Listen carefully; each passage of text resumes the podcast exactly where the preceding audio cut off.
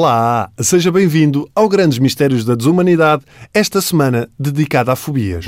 Hoje vamos saber o que é penterafobia.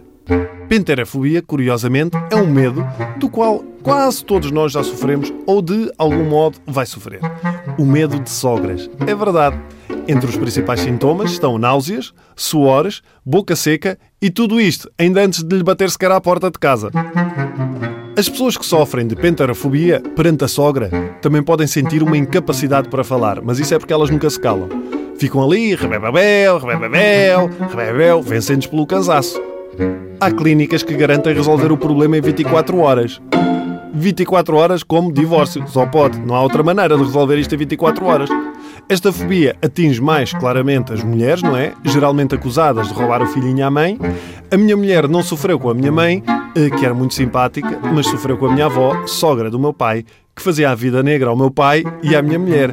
Entre outros, lembro-me o episódio da minha avó ter espetado um garfo na mão do meu pai porque o homem lembrou-se de dizer que a carne estava rija. Ao que ela respondeu, ah, está rija. Sabes o que é que está rijo? Umba! Melhor, só uma namorada que tive, de descendência africana, em que a minha avó, já velhota, insistia constantemente em perguntar à minha namorada se sabia ler. E cada vez que ela dizia que tinha nascido cá, a minha avó respondia, mas cá onde? Em Angola? E ela, não, cá. Mas cá onde? Em Cabo Verde? Isso ainda é nosso?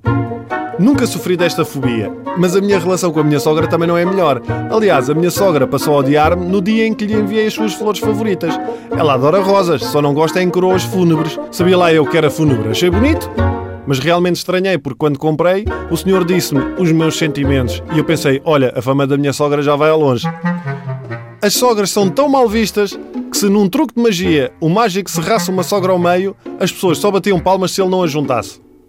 Ainda assim, não podemos viver sem elas.